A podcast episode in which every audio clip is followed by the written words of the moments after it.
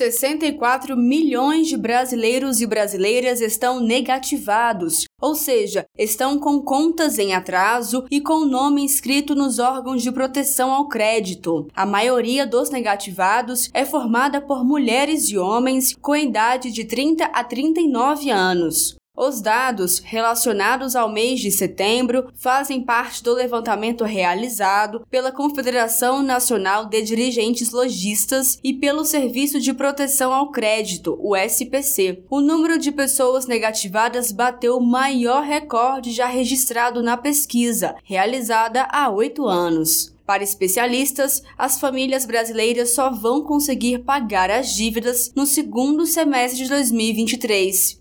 O candidato à presidência do Brasil, Luiz Inácio Lula Silva, fala sobre o programa Desenrola Brasil, que vai ajudar brasileiros e brasileiras a renegociar suas dívidas. Não basta a gente ganhar as eleições e dizer que vai aumentar as condições de salário das pessoas, a renda das pessoas nós vamos ter que, num primeiro momento, ter a coragem de criar as condições para negociar essas dívidas, seja com os empresários do setor de varejo, seja com o, o, o, a prefeitura e o Estado no gás e na luz, ou seja com os bancos.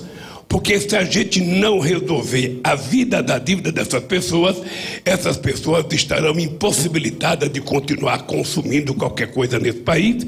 E se o povo não tem poder para consumo, a economia não cresce.